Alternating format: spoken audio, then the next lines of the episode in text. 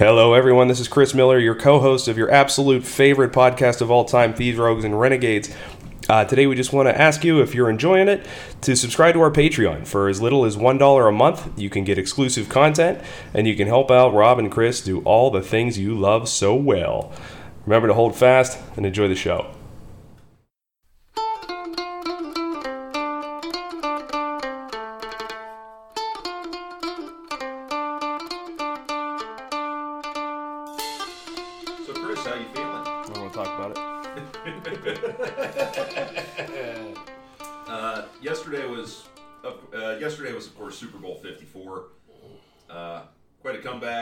Uh, Kansas City Chiefs. Uh, Good to see nice things happen to nice people like Tyreek Hill. yeah, I mean it's it's good to see that you can win the Super Bowl because the other team is afraid of everyone on your roster except Paul Mahomes. it's My buddy plays for the Chiefs. Stefen Wisniewski. We grew up together. Our moms worked together. Steph Steph won a Super Bowl for the Eagles.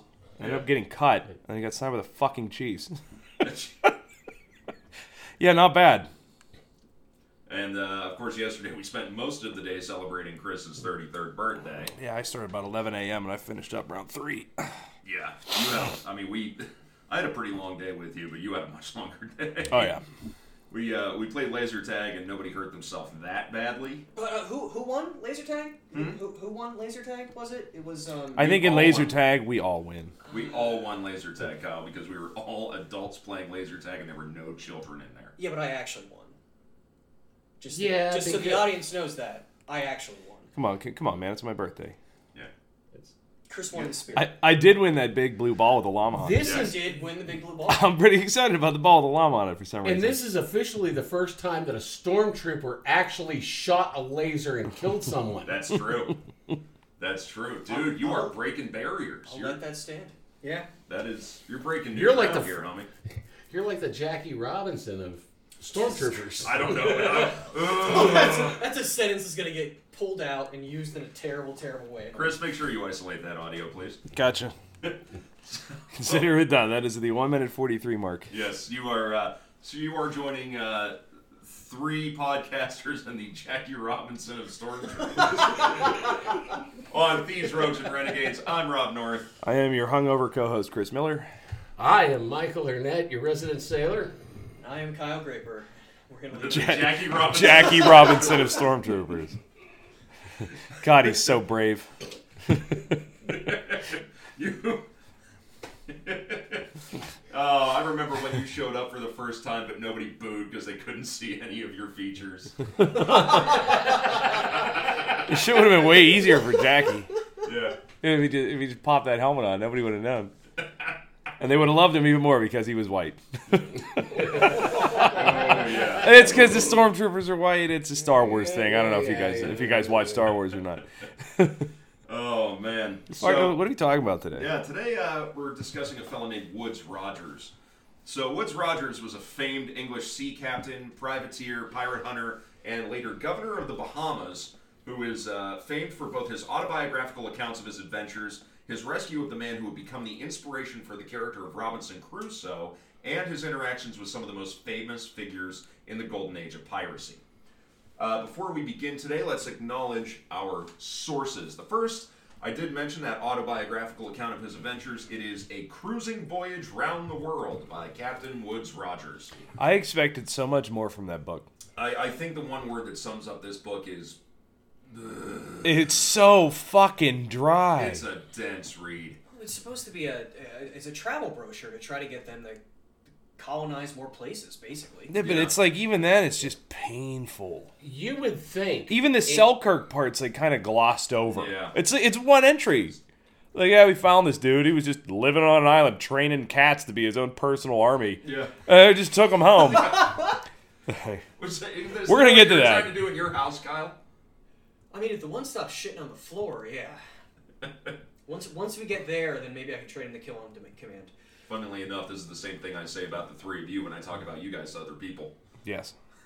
I have Crohn's disease. I can't help it. Yeah, I was gonna say it's not Kyle's fault. He shits on the floor. Kyle, that's a big assumption that you're not, not that you're the one I'm referencing about shitting. on the floor. I just drink a lot of rye whiskey, and well, I'm not what saying happens correla- happens. and I'm not saying correlation equals causality here. But, uh, our second source is Pirate Hunter of the Caribbean by David Cordingly, who, if you know very little about pirates in general and you're looking for a book that does a great job of encompassing that whole world, he also wrote a great tome called Under the Black Flag, which, along with Colin Woodard's Republic of Pirates, is one of the best looks, uh, modern looks into piracy in the age of sail. And finally, our third source, that old standby, a general history of the robberies and murders of the most notorious pirates by none other than Captain Charles Johnson, who may be the same man as somebody else we will be referring to later in the episode. Funny you say that because I was going to go there. Yes. So, Yeah, I mean, even in, in part two, we're going to talk a little bit more about him and how important that book was. yeah. So, gentlemen, any uh, any points of order before we get into? Yeah, I got one. Uh, I- robbers? I was looking for my book, The Pirate Hunter, and it turns out it's not the same one. there's, there's a bunch of books called The Pirate Hunter, and uh, the one about Captain Kidd's pretty good yes. because that's the one I own already. It wasn't the one. Hey, it wasn't written by the same guy as uh, uh, Abe Lincoln and Vampires, right? No, no.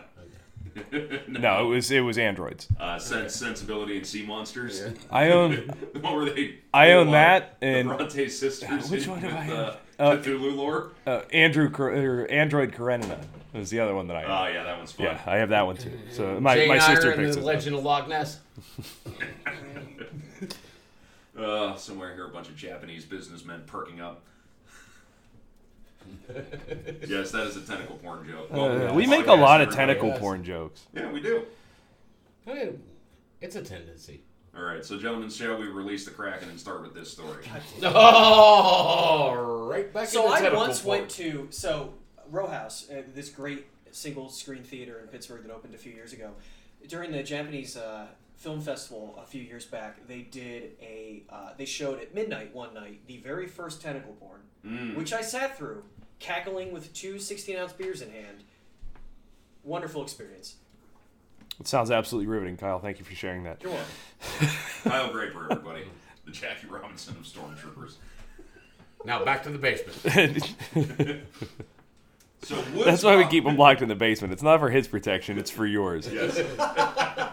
so Woodes Rogers was born in 1679, the exact date unknown, in the small but prosperous port of Poole, located in Dorset on the south coast of England. He was the eldest son and heir of Woods Rogers, not Woods Rogers Sr., Nope. because Dad spelled his name without the E. This is important. And his wife Frances, the oldest of three children in total. So Poole was a prosperous seafaring town, and the Rogers were a prosperous seafaring family. Woods the Elder had ownership shares in dozens of ships, some of the merchant vessels plying a rich trade with Spain and North America, but primarily in fishing ships that would take their catch from the enormous cod shoals off of Newfoundland. Uh, some of these shoals could be dozens of miles wide, and witnesses said it seemed as though the water was so full of fish that you could walk across the surface and never get your ankles wet. Now, the darker side of the family's fortune was that in addition to the merchant and fishing ships, Wood Sr. may have also played a role in the booming slave trade along the African coast, or at the very least for assisting the slave trade, as famed explorer and privateer William Dampier, who will come into this story later, mentions in his memoirs that he was indebted to a Captain Rogers of Poole for his journal describing the African coast from the Cape of Good Hope up to the Red Sea. Either way, we know that the elder Woods spent periods of many months in a row out on the water. So after Woods the Younger's birth, his sister Mary came along a year later, and a younger brother named John joined the brood when Woods was nine. Now, nothing substantial is really known about the childhood and teen years of Woodes Rogers, although we can assume that due to his family's wealth and standing, he likely received a good education. Now, sometime between 1690 and 1696, the elder Woods moved his family to the larger port of Bristol to help diversify his holdings. Now, the next thing we know for certain is that in 1697, at the age of 18, the younger Woods was apprenticed to a Bo- uh, Bristol mariner named John Yeamans. Now, what's unusual about this is that apprenticeships for boys all across all trades usually started between the ages of 11 and 14. So, why was Woods so much older than normal? I think I have a few theories about this. Number one, Woods did this without the assistance of his family, having spent his teen years preparing to make a living on land, as his family may have preferred him to do so, getting into the family business, taking a junior position, basically training for an office job, which would not have been an apprenticeship position. It would have been a continuing education thing. And the world would have been a, a vastly different place had this not Very much so. yeah this not panned out. And he kind of said, nah, fuck Yeah. that. Yeah, he um I mean, if your choices are Yeah. are work in an office or become an actual adventurer, like that was his title. so basically It's an adventure. We're only a couple generations removed from adventure being an, like an actual job, and it pisses me off that, that we didn't get the just opportunity. go on Instagram. All those Yeah, now they just they douched it up. Yeah. they douched it up. These are the same people that say like adulting. it's the same concept in a different medium. So Adulting is like the Yeah. the annoying Instagram kid version of like saying man cave. It's, It's a like, it's like like boomers love talking about man caves. Also, if you call your basement your man cave, your wife's fucking someone else. Just saying. Just saying. I I send you to Funny or Die. You're a basic bro Oh, the Basic basic bro. bros because fantastic. you are basic as fuck. Is Funny or Die still a thing? Is that site even still? Uh, Oh, they yeah. they're dwindling. They're college humor in their way out. yeah, yeah, they're going to be pretty soon on the casualty list of uh, Facebook killing any and all comedy. Yep. Well, that's what happens whenever they said that it was like a thousand views per view. Yeah. Oh, it was only ninety people. Like, oh, Yeah. So that kinda sucks. it's all. So it is possible that Woods, in an act of youthful rebellion or having having a change of heart, talked his way into an apprenticeship at the age of eighteen. Now, the second theory is that the Rogers family was struggling to find a place in Bristol maritime society, and this was a move that would help ensconce the family business within Bristol's economy. And so Woods' family, primarily his dad, managed to talk some this John Yeamans guy into taking on Woods as an apprentice, even though Woods was older than normal. Or three, maybe there's something we just don't know about this particular type of apprenticeship. I mean, perhaps the apprenticeship for learning to be a ship's master was traditionally undertaken by older teens, rather than somebody who was who was young. Um, I, I, I did try to do some digging for information on this, but I couldn't find anything concrete. I mean, well, typically, especially in the maritime trades, a lot of times it's a matter of placing and timing. Yes. So, uh, a lot of times we talk about uh, well, when you have these young jobs, if if you're 25 and you're still working at McDonald's, you're ancient. But there might be a reason you're working at McDonald's, mm-hmm. and it's. I know that's a it's a weird Yeah. analogy, but it's the same kind of thing. There's a million different variables that get worked in due to circumstance. Exactly. It- you know, it. Yeah, normally you got a job of a 12 year old, but you're 18. Yeah. It happens. So, although the voyages he undertook during this period aren't recorded, we can surmise based on the usual destinations for Bristol ships of the period that Rogers the Elder likely made multiple trips to Ireland, the Caribbean, and North America, and so did Rogers the Younger as an apprentice. Now, we know he went to Canada because he does reference this in his later memoirs, and by sev- November of 1704, at the age of 25, Rogers completed his apprenticeship and was ready to become a ship's captain. Now, during this time, while the young Woods was off apprenticing, Old Woods and the rest of his family were doing quite well for themselves. They built a large mansion on the new Queen Anne Square, the fashionable place for the great and good of Bristol to live, and the place was so big it had two addresses, both at both 31 and 32 St. Anne Square. Kansas City, Missouri, and Kansas City, City, Kansas. Oopsie. now, two doors down lived a fellow named Rear Admiral William Whetstone, who had become best buds with Woods the Elder, and it was in January 1705 that the younger Woods Rogers married Sarah, the pretty daughter of Admiral Whetstone, which, first of all, provided him with a substantial dowry to help kickstart his own fortune, and second of all, made him a freeman of Bristol through his marriage into the Whetstone family, granting him practically an open license to do business in the port. The young couple also wasted no time in getting a family started, having a son, William, and two daughters, Mary and Sarah, between the beginning of 1706 and October of 1708.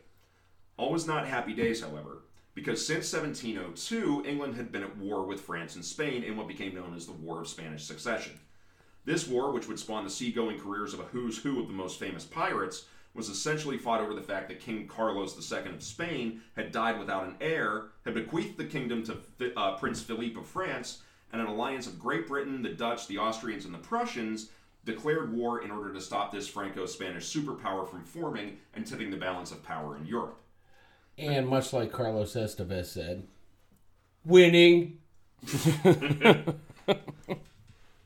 I was just thinking of Carlos Danger. Um, what was his name? Uh, Eliot Spitzer on Twitter. Yeah. So, uh, with war came, of course, privateers, which was going to be big business in a busy port like, Pris- uh, like Bristol. Now, if you don't know what privateers are, Chris, Mike, you, Kyle, you guys want to take this? Explain privateer is a pirate that's contracted out. All a privateer is, it's it's a pirate to everyone else, mm-hmm. but it's an armed vessel, an armed civilian vessel that shares they they share in the take with the government. So it's it's pay to play piracy, Yeah. as long as and you are well, you're only allowed to to attack uh, any kind of shipping from a specific country. That's the biggest difference because like some some privateers would kind of go off on their own and just go after any ship that was there, and then those guys were usually hanged. Well, the sovereign would grant uh, a, a- what what what it was called was a marque of letter and repi- reprisal. Which we can still do. Yeah. Still very Technically, they haven't still- been done away with. no, it's still very much it's But still in very fact, much in play. in fact, the United States Congress has actually issued marques of letter and reprisal. You know, So we were just crying about not being adventurers. Just saying, I used to sail. Oh. I got a book coming out. So, we'll see how that goes. Anyway, the uh, it, um, the the big issue was you don't attack the homeland, Yes. and basically you're allowed to fight anybody that is on the other side, and the um, um, the big problem, particularly in, in the Caribbean, was that you would go out to sea for six months, and there would be treaties made in Europe that you didn't know anything about. So you'd pull into a port of call, and oh, hey, we're fighting the Dutch. Let's go out and we're gonna sink Dutch ships. We come back. Now we're friends with the Dutch, and you just sunk a bunch of Dutch ships. Not good. yeah, not real good. You're about to have a very interesting day. So, yeah, so privateers essentially function almost like a naval militia of sorts, and that are meant to weaken the enemy by attacking primarily their merchant shipping. Although there are plenty of instances of privateer vessels taking on naval vessels, not norm- not ships of the line or anything like that, normally, which we're going to get to here in a moment. But smaller patrol style vessels, you know, cutters, sloops, things like that, could be taken by privateers. Now, alongside the potential for financial gain through privateering, however, also came the risk of losses to valuable shipping. Now, the Rogers family owned at least four vessels that were fitted out for privateering, but at far greater risk were the dozens of merchant and fishing vessels that were plying the waters between Europe, the Americas, and Africa, all of which were terribly vulnerable to the French and Spanish Royal Navies and the thousands of privateering vessels that the French and their allies outfitted. Now, although the Grand Alliance, including England, managed to gain the upper hand in the war, which lasted until 1714, one area where the Franco Spanish alliance managed to keep top position was in the privateering theater, particularly the French. Now, while the English system of privateering had stayed a matter of individual enterprise since the days of John Hawkins and Francis Drake, French privateering, known as guerre de course, was the primary focus of French naval operations. Deciding after 1705 to largely abandon the use of a regular navy after several defeats at the hands of the British fleet, the French crown paid to outfit privateers on an industrial scale, and instead of lone wolf vessels plying the seas in hopes of stumbling upon vulnerable prizes, the French would often operate their privateers in large squadrons, often accompanied by warships chartered out to private operators, operating in a way that was very, very similar to the U-boat wolf packs of World War II. Damn, you guys got any French connections?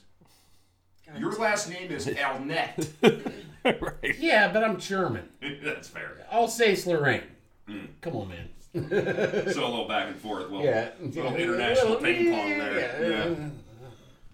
So many of these privateer commanders became household names. Uh, we did examine a guy who, in a previous war, Jean Bart, played a very similar role, but in the War of Spanish Succession, uh, we have guys like Claude du Forbin, the Comte du Gardin, who, with a small squadron of privateer vessels, captured two English 70 gun ships of the line, along with the entire 22 vessel convoy that they were protecting.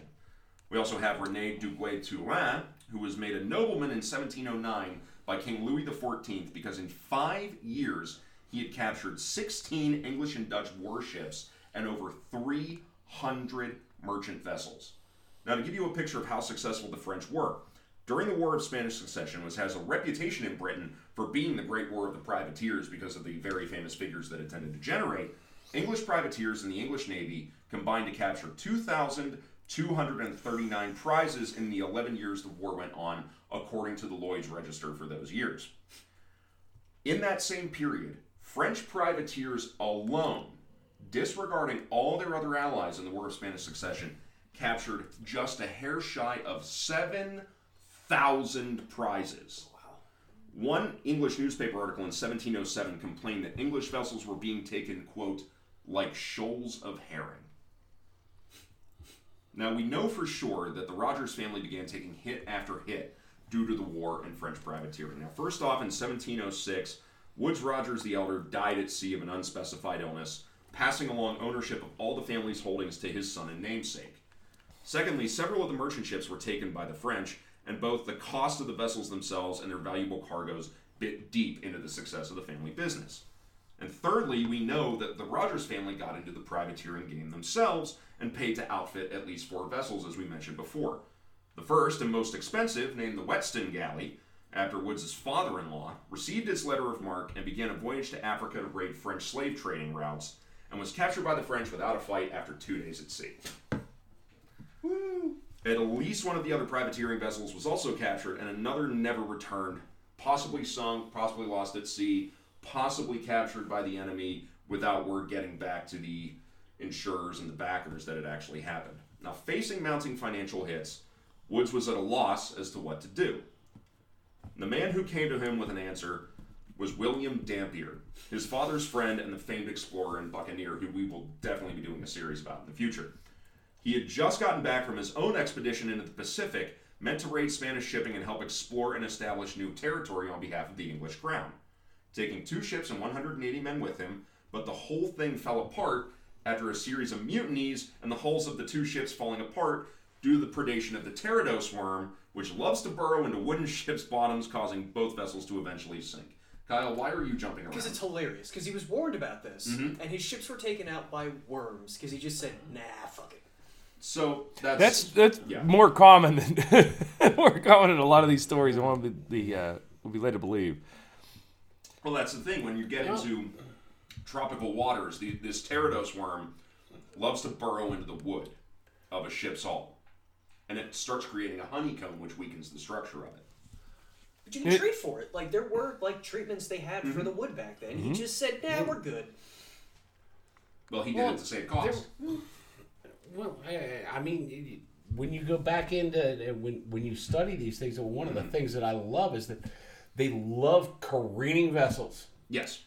because the Teredos worm, the, the barnacles, it, they, they're shit grows on the bottom of Yep. on the keel. It, Shit, So, shit all grows you on the bottom of any boat. It doesn't Yeah. matter what it's made out of. It's just a lot harder for worms to eat the metal ones. yeah. Exactly. Be- So- Because also the Teredos worm consumes wood. It loves consuming that kind of organic matter. And as it digests this, it spits out an enzyme that is corrosive to um, cellular material like you find in wooden ships' hulls. And then it really, really can decimate the structural integrity of, the, of a of a wooden hulled ship. Um, it's actually part of the reason, uh, among a couple others, why most wooden ships started getting copper bottoms in the later part of the 18th century. I mean, So It- it's you- yeah. Go ahead, uh, Mike. That's the, the biology under. In, and the funny thing is, barnacles still deal with copper bottoms and iron bottom yeah. butts. Yep. You still have to deal with it turns out the ocean, is, as you know, is a bit of a hostile place. a little bit. A little bit. so, after losing both of his ships and many men to disease and desertion, Dampier finally went back to England with a couple dozen men and a small captured ship and was desperate to revive his career. Now, he suggested to Rogers a very similar idea to the one he had just undertaken, with a couple tweaks so as to not repeat the mistakes of his last expedition.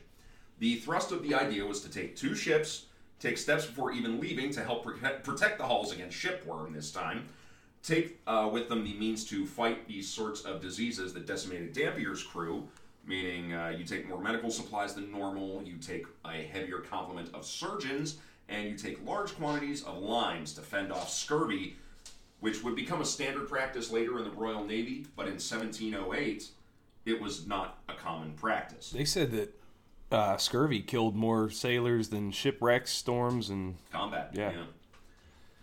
So, Well, imagine your bones being that brittle. Yeah. I mean, because that's what eh, that's what scurvy does. It just it, it destroys every. It, it breaks down saps your your- musculature. your- it that's why I take my calcium, chewy vitamins yeah. once a day. So, and you take all these assets and you head for the Pacific, where the weaker Spanish Navy will be less able to protect valuable trade and treasure galleons on the rich trade routes between South America, Africa, and Spanish possessions like Malacca and the Philippines. Then, they could take very rich prizes and help recoup the losses suffered on their trade routes in the Atlantic. A second reason they may have picked this time to act is that in 1708, the English Parliament passed a measure removing much of the original required share of privateering prize money that would go to the government in order to encourage more privateers to take to sea. Right? Now, Rogers. that was a tax cut. Pretty much, yeah. You beat the shit out of the press gangs. Yeah. And it worked. It worked. Between 1708 and 1709, there was an increase of, I think, 40% roughly of the outfitting of privateering vessels. About 40% more privateering vessels were outfitted in 1709 than in 1708. So it actually worked. It didn't really fix much of the balance because the French were so far ahead of the game, but, you know, it got them to do what they wanted it to do. So now Rogers, using his newly elevated standing among Bristol's great and good after his father's death, began courting investors for this scheme. Among those he managed to get money from were three mayors of Bristol, the town clerk, two sheriffs of Bristol, every single alderman, the master of the Society of Merchant Venturers, and the wealthy Quaker shipping magnate named Thomas Goldney, who, despite the Quakers' dogma of not taking part in conflict, had finally had enough of the French taking his vessels so easily and said, fuck it, take my money. Altogether, 13,188 pounds were raised, the equivalent of about $2 million in today's money. So, two frigates were furnished for the expedition the 350 ton, 30 gun Duke, with 183 men aboard, and the 300 ton, 26 gun Duchess, carrying 151 men. On the 1st of August, 1708, the two ships departed Bristol Harbor for their voyage, with the 29 year old Woodes Rogers in command of the Duke and the entire expedition at large, joined by his 22 year old brother John and none other than William Dampier aboard as his sailing master. Now, the expedition hit immediate trouble when they had to put into the Irish harbors of Waterford and Kinsale to collect more supplies that had been previously purchased, and 40 men deserted. Other men, a mixture of Irish, Danes, and Dutch, were recruited to pad their ranks, which took nearly a month. Soon after, a mutiny occurred within a few weeks once the ships put into the Atlantic. The Irish. Actually, more the Danes. Well, no, it's actually more the Danes, and this is why. Mm-hmm. Because Captain Rogers wouldn't let them plunder a neutral Swedish vessel. Yep. Who Okay. who uh, the Danes have been had had a little back and forth with for the last six hundred years. yeah. I do like that in, in a lot of these stories, whenever we talk about Irish sailors, they just sign up just so they can get back to Ireland and then they run away. oh, yeah, sure, I'll come sail with you. Yeah, it'd be great. And then they just immediately As, like, hop as off the boat and run away. about with the guy with, with some of those guys that were serving with John Paul Jones was aboard the Ranger. This Yeah, they is just- probably what They just wanted to ride home. it's But fucking you get a- hilarious. But you get a ride home and you get paid a bounty for enlisting. right. Right. Yeah, they, So- you get paid in, you get paid up front. Yeah. It's You get paid a little bit. a little bit up to- front, but to it's enough. you. Yeah. So Yeah, so you can just fuck off back to Ireland whenever John Paul Jones isn't looking. So uh, the mutiny was put down, and the leader was flogged, clapped in irons, and sent back to England aboard another ship. While those who'd been talked into joining were allowed to stay aboard, but were still handed lighter sentences, including flogging and reduced rations.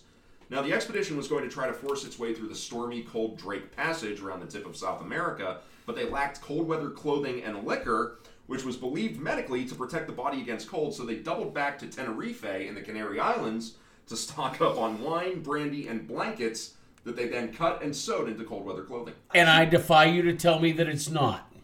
Look at the dudes. Look at the dudes at football games with body paint on. They, they usually have a couple beers in each hand. I. Okay, I'm not arguing that you feel warmer. I'm saying medically. I mean, this is medic, medical advances were. It was going to be another 240 years before like they started diagnosing things. Christopher, I spent four years of my life in Syracuse, New York. I know about the old whiskey overcoat. I just. I'm saying that the medical belief was it actually warmed the body up. Yeah, he still thought they had like ghosts and shit in their blood when they got sick. Yeah, that's fair. Leeches, man. We do again now, but they just whack them with some essential oils and they're good. well, you were. Excuse me while I go Take 10, that, coronavirus. 10 to my crystals. Yeah.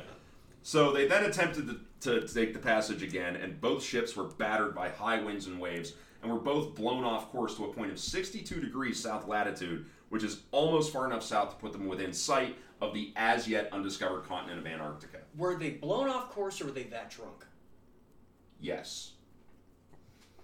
Uh, well, it, they were they were definitely blown off course. There's a lot of causality though. Like I mean, they did just they just filled a ship with brandy and wine. When, when you are in those, when you are in a, a sailing vessel and you're trying to go around Cape Horn, you are at the mercy of the weather, really.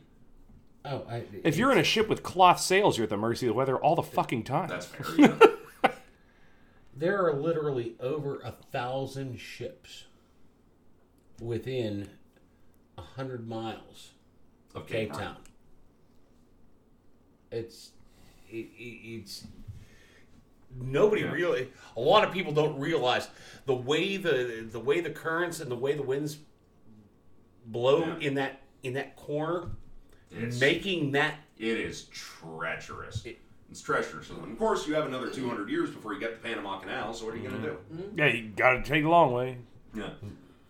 And the prevailing trade winds were are more likely to take you down around South America, and it's and you do get to Spanish settlements a lot sooner than if you try to go around the other way around South Africa. So, I mean, I can see why it almost got them shipwrecked on an on a continent that nobody knew existed, for sure. But so after forcing the passage, four months into the voyage, Rogers' ships entered the Pacific Ocean. They soon managed to run out of limes as they were being poorly rationed out, because it turns out that the men liked the lime juice in their rum and brandy rations a little too much, I was just gonna jokingly and were make stealing a limes limes. And so, men began to die of scurvy. But at least I had that rum cocktail. Hmm. mojito. Rum, rum and lime is pretty fucking good. It's, Chris, you have any limes? No, it's it, it's probably why I have the scurvy. After after that grog you made a couple of years ago, you better never have the scurvy again. Yeah, we've got so much vitamin C. It was like, what was it, sixty five baby limes that you? I was so mad, but they were so good. The only limes I could find were key limes, so I hand pressed like uh, probably 80 key limes. Now, this was only one year after Chris very nearly killed a prominent local DJ. I was killing a lot of people that day. It was pretty bad. Yeah, so uh, I didn't tell anybody. I was like, yeah, I put rum in the grog, but it wasn't. It was just straight grain alcohol. I, I, Like I, here, try this. There was like a little rum for you know, I- for color. I have never admitted this, but there was about ten minutes of that that moment right after the grog. I I wasn't I wasn't passed out, but I could not see. I literally. Oh yeah, couldn't- I mean it was eye crossing. Yeah. It was it was. For for legal I didn't think I was gonna get into the game. like propped up between two people, just like focused. For legal reasons, I'm saying these are these are stories of fiction. hey, opening day's coming up, baby. Yeah. So the guys dying of scurvy is not the only problem. The biggest problem that they encounter in the Pacific is that at this point, when they crossed over, the Pacific was fucking empty.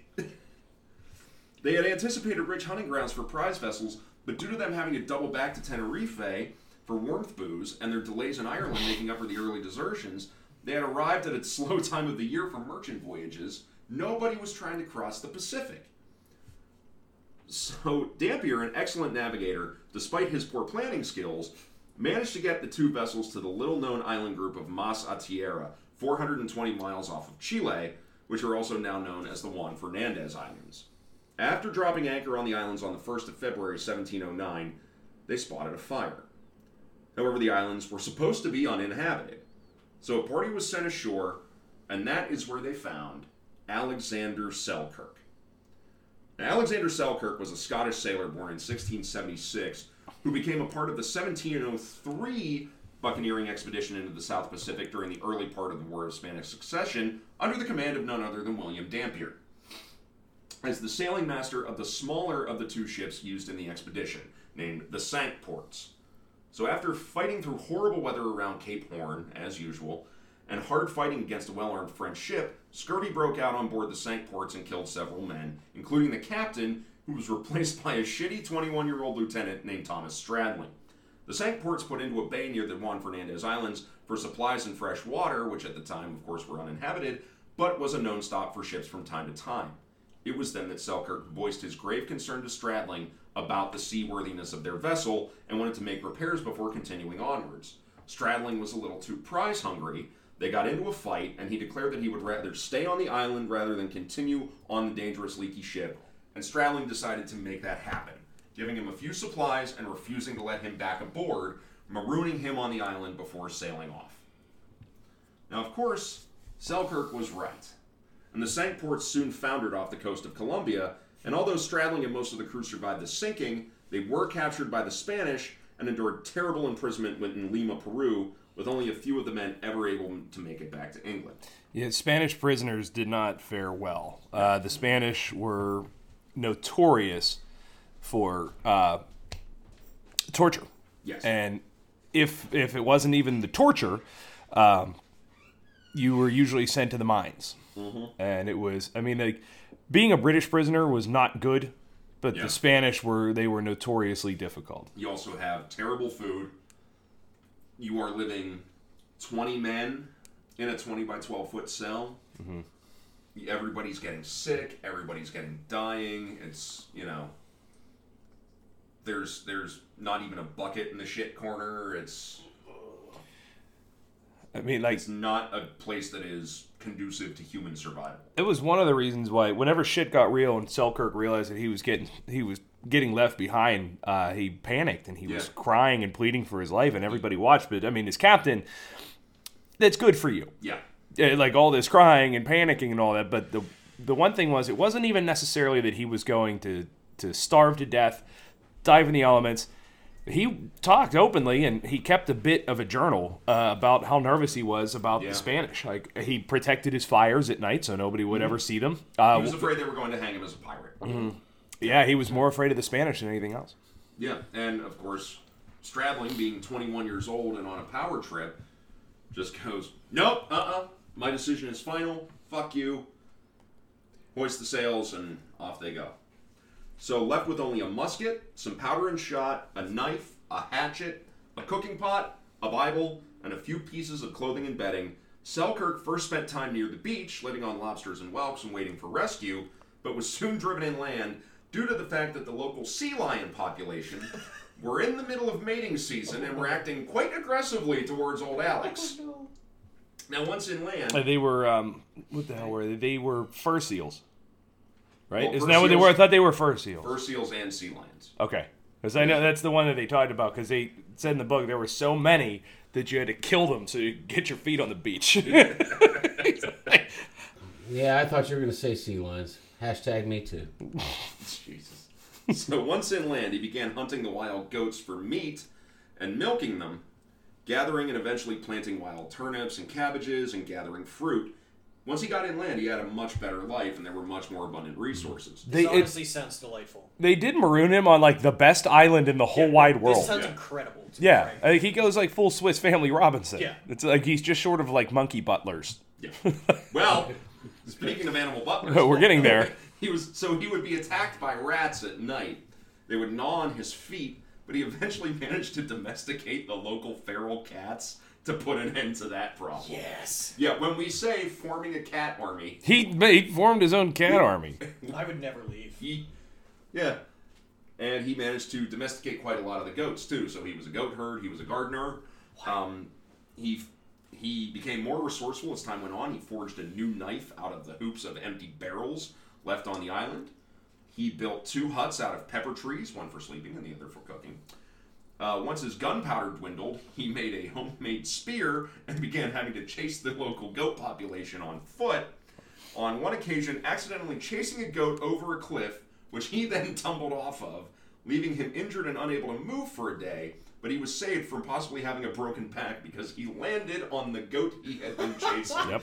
which cushioned his fall. Uh, Selkirk made new clothing out of goat skins using a nail as a sewing needle, and he eventually stopped wearing shoes as his calloused feet made the protection unnecessary, so he went full hobbit. he kept himself sane by reading his Bible and memorizing the Psalms, which he would sing in a daily ritual to help maintain his speech and exercise his mind. And this So is on- the st- and this is the oh. story of Kanye and Kim Kardashian, right?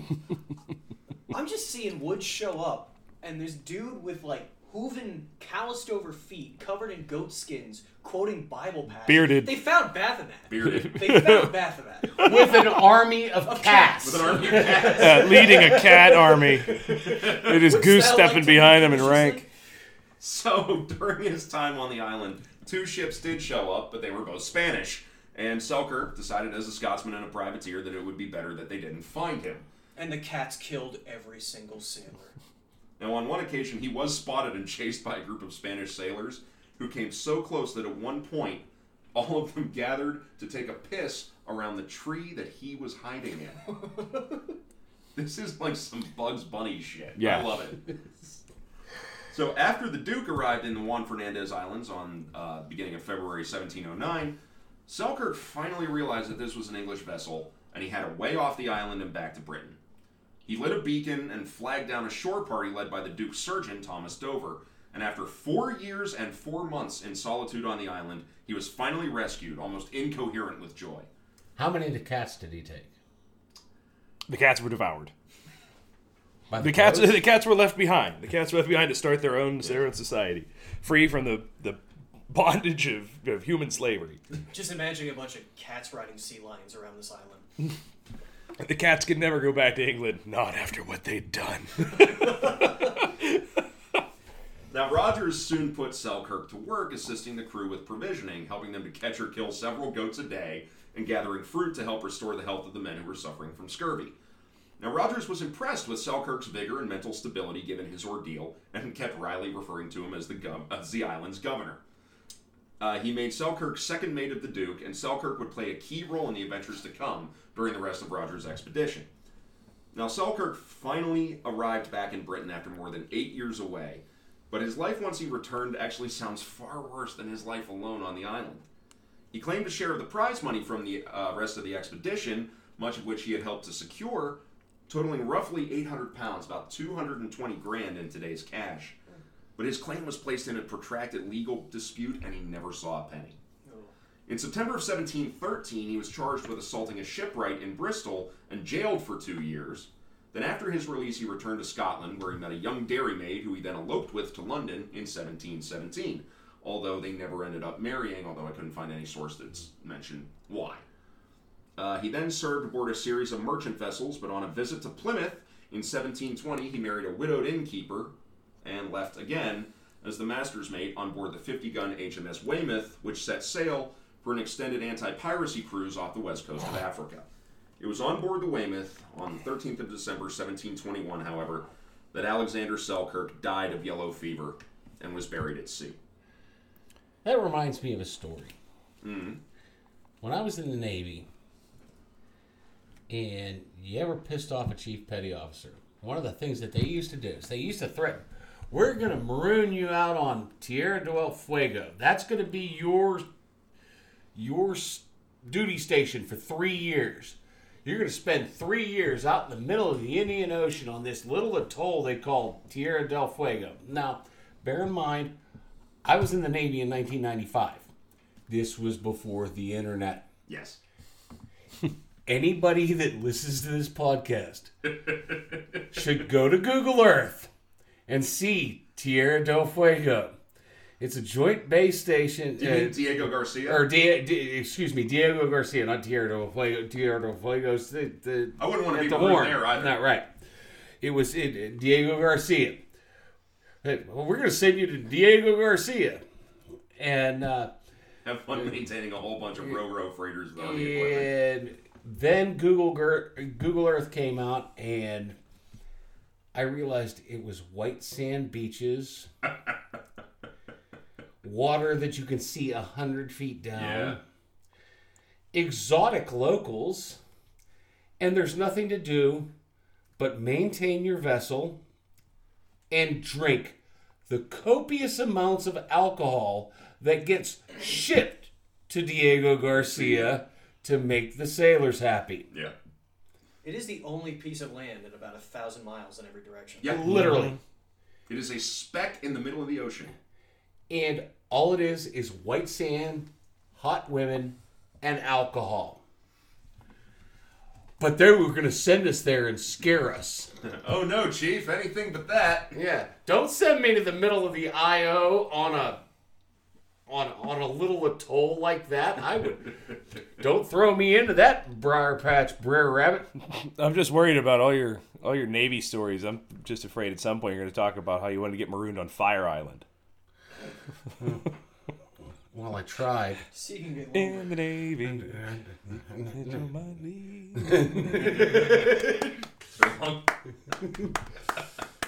So, Selkirk left behind a hell of a legacy, though. His story was publicized in the memoirs of several members of Rogers' expedition, Rogers especially, and newspaper articles began appearing about his saga. Now, over the next several years, he helped pad his income by selling interviews to newspapermen and pamphleteers, but it was in 1719 when writer Daniel Defoe published the castaway novel The Life and Surprising Adventures of Robinson Crusoe that his legend was truly planted, as many details of the story reflect the real events of Selkirk's ordeal, and it is pretty clear that he was the inspiration for the whole damn thing. Yeah. Governor of Cat Island. Yeah, especially whenever they, whenever Robin Crusoe trains a bunch of cats to eat everyone. I think it's in there. Forward, my furry little army. Now, after spending two weeks in the Juan Fernandez Islands, Rogers' two ships headed back to the South American coast, where they captured and looted a number of small Spanish vessels of modest value, and then launched an attack on the town of uh, Guayaquil in modern day Ecuador. Uh, Rogers attempted to negotiate with the governor for a ransom to go away again, but in this time, the townsfolk managed to hide their valuables, and when a modest ransom was agreed upon, most of Rogers' men got pissed off and attempted to loot the town, but found very little of value. These men were so dissatisfied that they went so far as to dig up the recently dead in the town cemetery, hoping to find items of value, and none other than Alexander Selkirk led a boat crew up the Guayas River to a plantation where a number of wealthy ladies had fled and looted the gold and jewels they had hidden inside their clothing, which became the subject of much scandal and consternation in the courtly world of international diplomacy. Now, digging up the corpses led to an outbreak of disease on both the uh, both of the ships, which killed another six men. And two of the Spanish prize vessels lost contact with Rogers, never to rejoin the expedition. Uh, one had an unknown fate, but the other was captured by the Spanish, and the crew was ransomed back to another English ship. The commander of this vessel was named Simon Hatley, and he's worth mentioning because Selkirk isn't the only one in this episode who inspired a work of literature. Hatley would return about a decade later to the Pacific on another privateering expedition, and when rounding Cape Horn in weather so bad that the superstitious Hatley shot an albatross that had been shadowing his vessel, portending ill luck, in order to bring about fairer winds. There was, at the time, no taboo against shooting albatrosses, but later in the 18th century, poet Samuel Taylor Coleridge would immortalize this episode in his 625 line epic poem, The Rime of the Ancient Mariner. And the greatest Iron Maiden song ever. Made in 84, yeah. Now, Rogers and his vessels spent the next several months bopping around the Pacific trying to find rich vessels and only ending up with modest prizes. As time went on, the crews of both vessels, who had been promised rich, easy pickings, were becoming increasingly discontented, and Rogers feared another mutiny. However, the tension was dispelled on the 22nd of December, 1709, when the ship spotted a potential prize off of Cabo San Lucas, and it was exactly what the Englishmen had been hoping for a Manila galleon. These large, often well armed and heavily crewed ships were built to carry large cargoes of spices, silver, and valuable goods from Asia like silk, ivory, and porcelain between Spanish holdings in the Philippines and Mexico. The smaller of the two galleons, the Nuestra Señora de la Encarnación y Desengaño, or Our Lady of the Incarnation and Disappointment, had about 190 men aboard and was supposed to carry 45 guns, but all of her heavy guns were in the hold, so she only mounted about 20 lighter pieces. Why would they have done that? So there ends up being two ships, and we're going to talk about the second one in a minute. And the idea was that the second one was going to be heavily armed. They were supposed to travel together, but when you're making this big voyage from Manila to Acapulco, you can get separated, but you also agree that there's going to, should you get separated, there's going to be a point where you meet. And so they were supposed to be traveling together, but the Desengaño got to uh, got to the area first, ends up off Cabo San Lucas, and if you're dealing with a 4,000 pound cannon barrel, there's really not all that much you can do to get it out of the hold Yeah. without real like port facilities, a real system of pulleys, and that's hard as hell to rig up at sea. So the idea was it's the Pacific. The English are all in the Atlantic, and they're supposed to be sailing along with this 60 gun ship as well. They end up getting separated, and they end up with the worst luck in the world. Now, after a pursuit that involved the use of sweeps or long oars to power the two English vessels when the wind failed them, they pulled up close to the Desengaño and unloaded a series of quick broadsides, followed by a flurry of small arms fire being exchanged. The first and only serious casualty on board the Duke was Woodes Rogers himself, struck in the jaw by a musket ball that lodged against the bone and rendered him unable to speak, forcing him to spend the rest of the battle scribbling down orders. Caught between two ships with his light guns unable to decline far enough to do any real damage to the English because they were all on the top deck, the captain of the Desengaño struck his colors. There was little time to try and discover what the Desengaño had in her hold, however, as her consort vessel, a huge 900 ton, 60 gun galleon named the uh, Nuestra Senora de Begoña, carrying over 450 men, was to meet her off of Cabo San Lucas in a couple days' time. Now, the larger galleon arrived three days later on Christmas Day, and the Duke and the Duchess, joined by a third vessel, a Spanish prize which had been renamed the, the Marquis, all attacked the giant galleon, but after several attempts found themselves unable to penetrate her thick hull hmm. with their guns, and the sides were too high for small arms fire to have a telling effect against the crew, and they were all taking mounting casualties. It was a 900 ton vessel. It was an enormous ship. That it, it- it's what the average at the time was about 600. Yes, for a galleon. Yeah, for a galleon. This is big for a galleon, which Yeah, this big. yeah. May I remind you, the combined tonnage of the two ships that they outfitted was 650 tons. They probably had about 300 men at this point. They're outnumbered by 50%, and this thing has more guns and more tonnage than both of those ships com- and all their prizes combined. Absolutely. Yes. Ooh.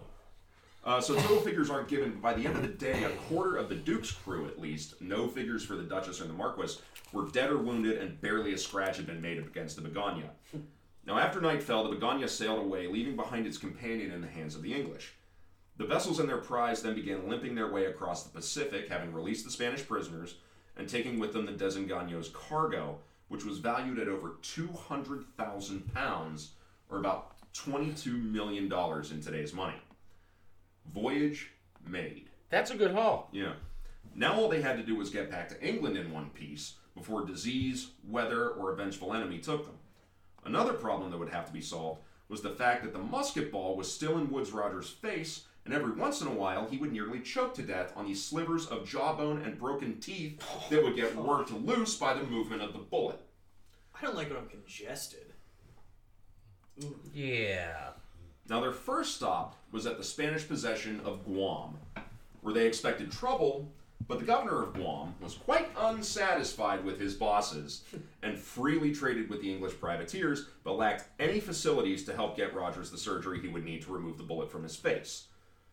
Then they moved on, and finally, in June of 1710, the ships made it to the port of Batavia, a Dutch possession that is now the city of Jakarta, the capital of Indonesia. There, the Dutch East India Company had a massive 800 bed naval hospital where Rogers could finally get the bullet removed. And it was taken out through the roof of his mouth after it had been there for six months. Holy Lord. Yeah. I mean, you you got to figure there's got to be sanctuary for that. You pull up somewhere and it's like, I've got a bullet in my face. Well, Yeah. and that's the thing is the governor of Guam would have helped him, but I don't think anybody on Guam had the surgical tools to make it happen. Hmm. Turns out the VA sucked then too. So they spent 18 weeks in Batavia, selling off their less seaworthy prize vessels, buying new supplies, and repairing their damaged ships. The commerce they would do with the Dutch East India Company, however, would come back to haunt them. Mm-hmm. But we'll get to that in the next episode. So after setting sail in October from Batavia and heading west, the ships encountered a large, heavily armed French merchant vessel who they attacked and attempted to capture, but she managed to get off a few good broadsides at the English, in which Woodes, Woodes' younger brother John was killed by an eight-pounder cannonball to the heart. Jesus Christ. Well, I mean, among other places. Yeah. I was gonna say, an eight pounder cannonball, that's a little bigger than a heart. Yeah. a little bit. if you get hit by an eight pound cannonball, the last thing that goes through your mind is your asshole. Yeah. Yes. well, here's the thing: an eight-pounder cannonball is not an eight-pounder cannonball is about the size of a baseball. Yeah, it's a little bigger than a baseball, but a little it's bigger than a baseball, but at a thousand feet per second, right. Yeah, it's not. at probably pistol shot range. Mm-hmm. Yeah, you're transferring quite a bit of mass at that speed. Yeah.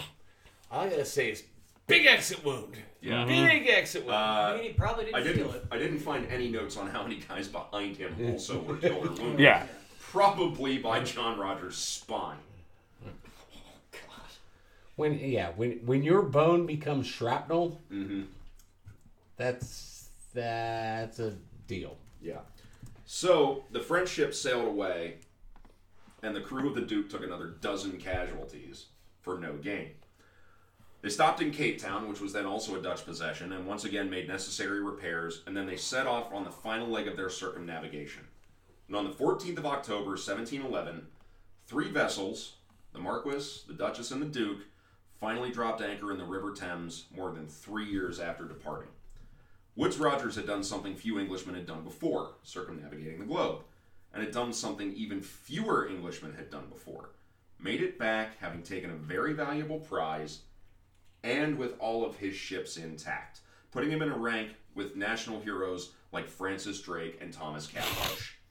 His celebrity would be cemented by his actions, and having finished his first act, his second and third would bring more strife and adventure, putting him in the midst of some of history's most famous pirates into royal service.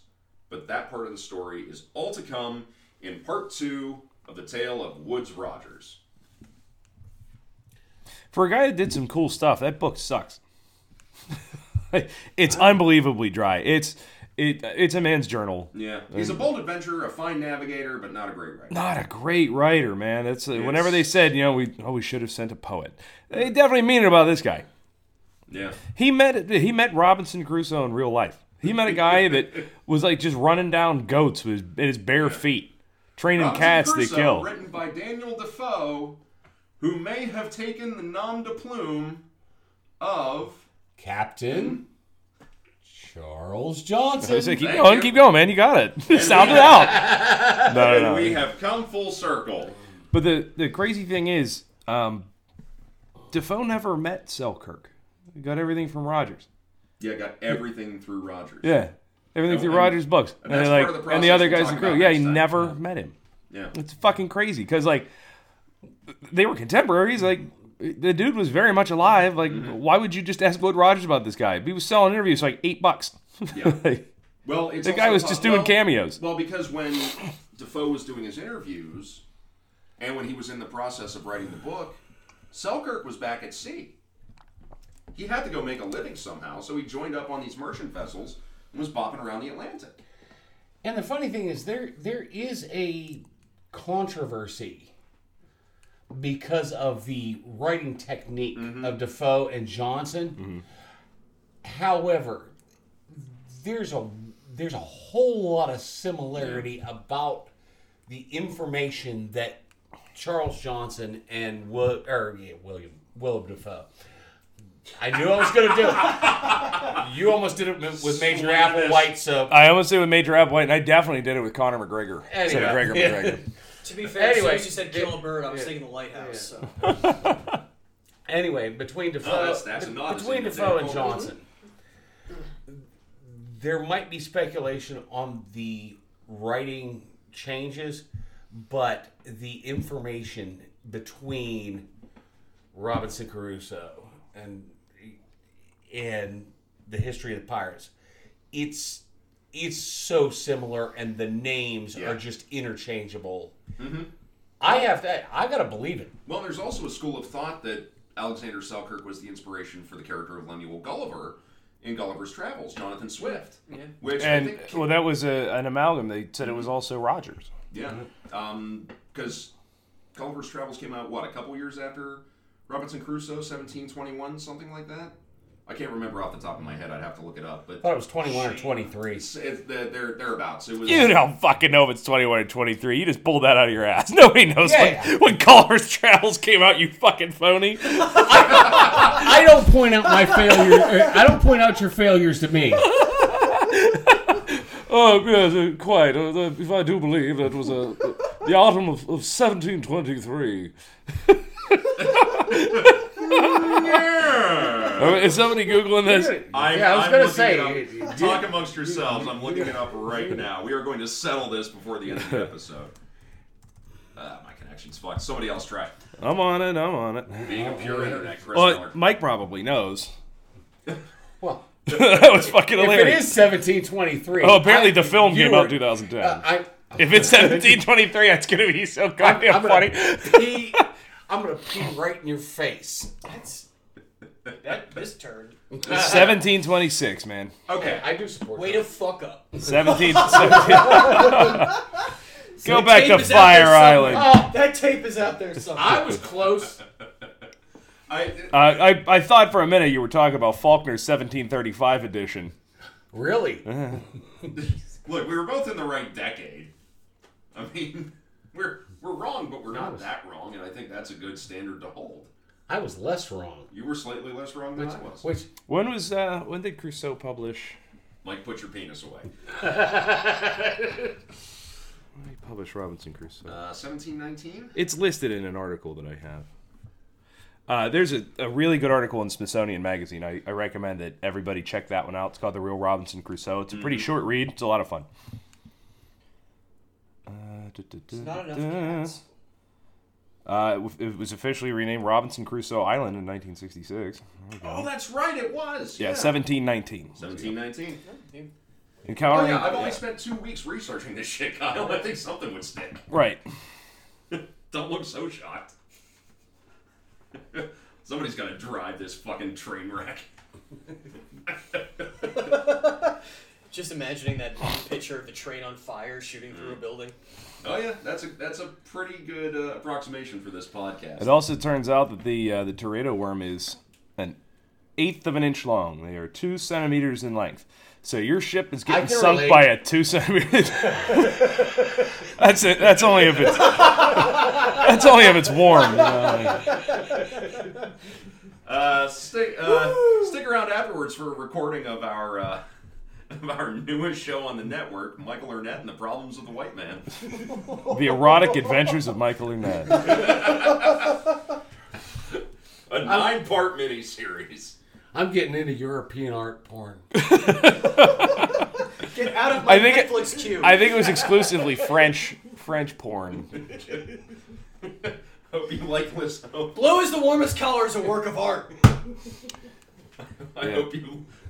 I, I hope you like weird looking Belgian dudes Oh God, do I ever? and pubic hair. Who wants a mustache ride? I do. I do. This is, for, for our listeners, this is what happens when the first 45 minutes of the night is battling microphones.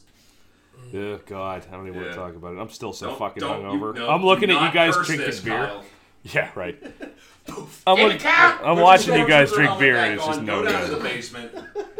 So yeah, so that's that's part one of the story of Woodes Rogers. We will be back next week with part two. Well, next next episode Next with part two. And uh, yeah, thank you everybody for listening. Yeah, what are we drinking tonight, fellas? I'm drinking water because fuck that. Yeah.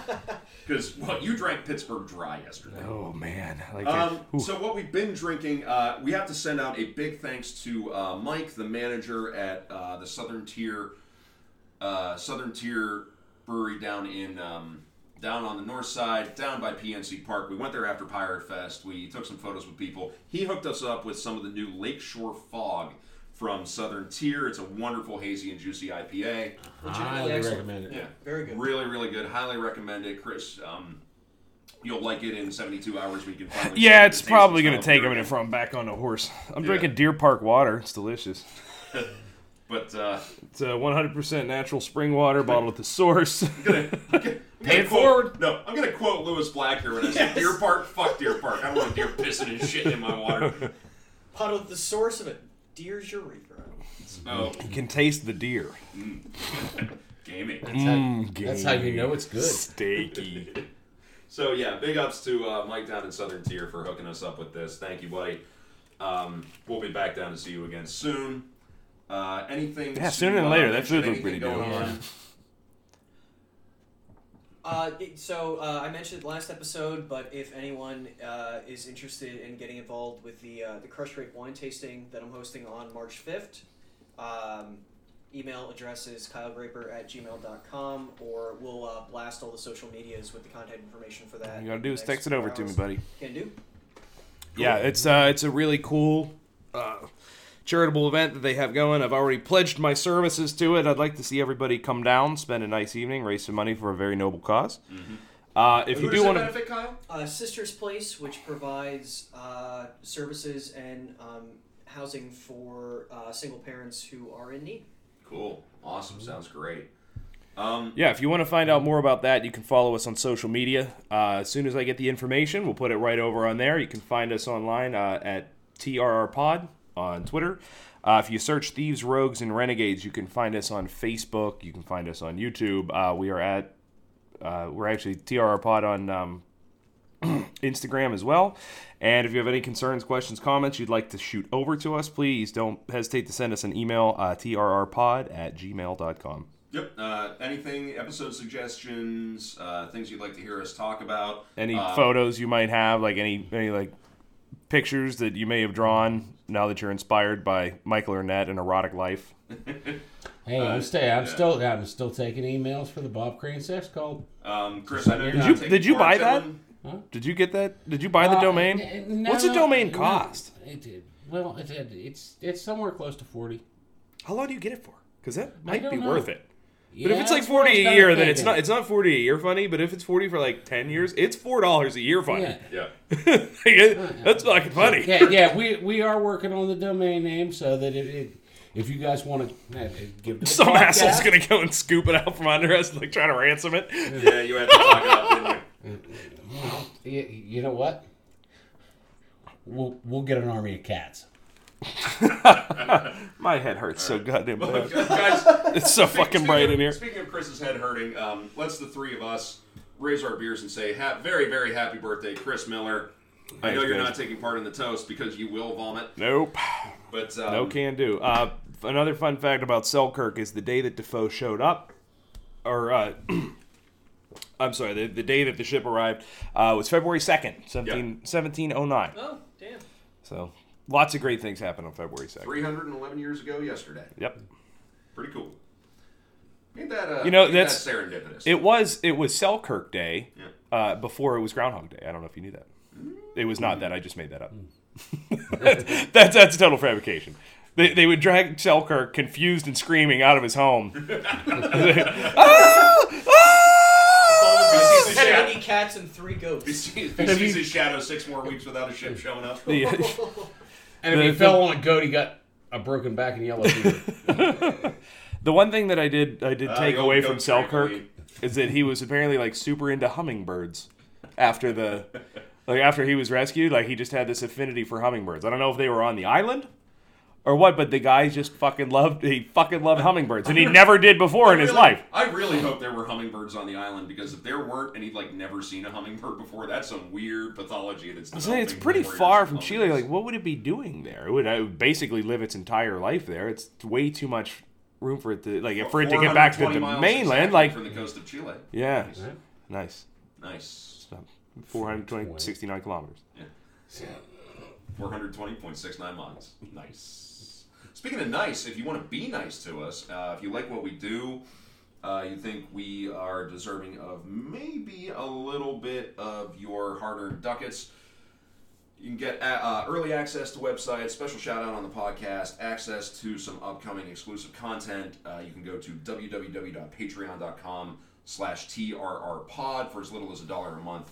You can give us a little bit of financial support to help bring you bigger, better content. Every cent we make through Patreon gets put right back into the podcast. It does not go into our pockets. It goes towards research materials, recording materials, everything like that. Hosting, distributing, getting it out to you. All of that. But eventually, our plan is to put that directly into our pockets and just live live high on the hog.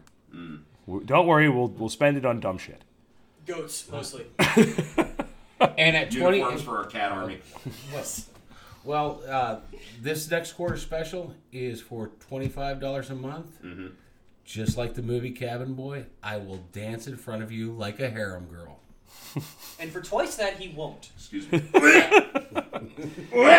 Come on, man, it's my birthday. Whoa.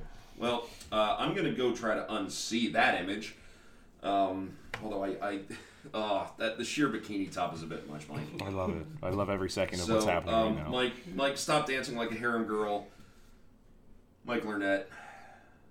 No, just don't do it. Why did you braid your chest hair? Well, because he has it to braid, Kyle. Fair. Cause I like Snoop. That's cultural appropriation, man. All right, so Michael Arnetta needs to stop dancing like a harem girl. Kyle Draper needs to put on the stormtrooper hat and get back to the basement. Chris Miller, who needs to have some water and some Advil. Have, and, uh, congratulations to all of our Iowa listeners and, and their, their caucus today. It's like voting, but with more people shouting at you and telling you to stand in different corners. Congratulations to the state of Iowa and your enormous caucus.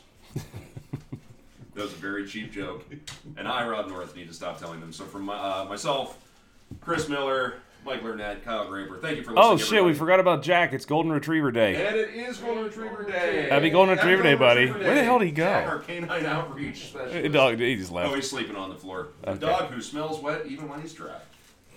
So yeah, thanks everybody for listening. We'll catch you next time for Woodes Rogers Part Two. Until then, um, if you feel the need to touch the heron dancer, if you're gonna grab him, hold fast for God's sake. Stay hydrated.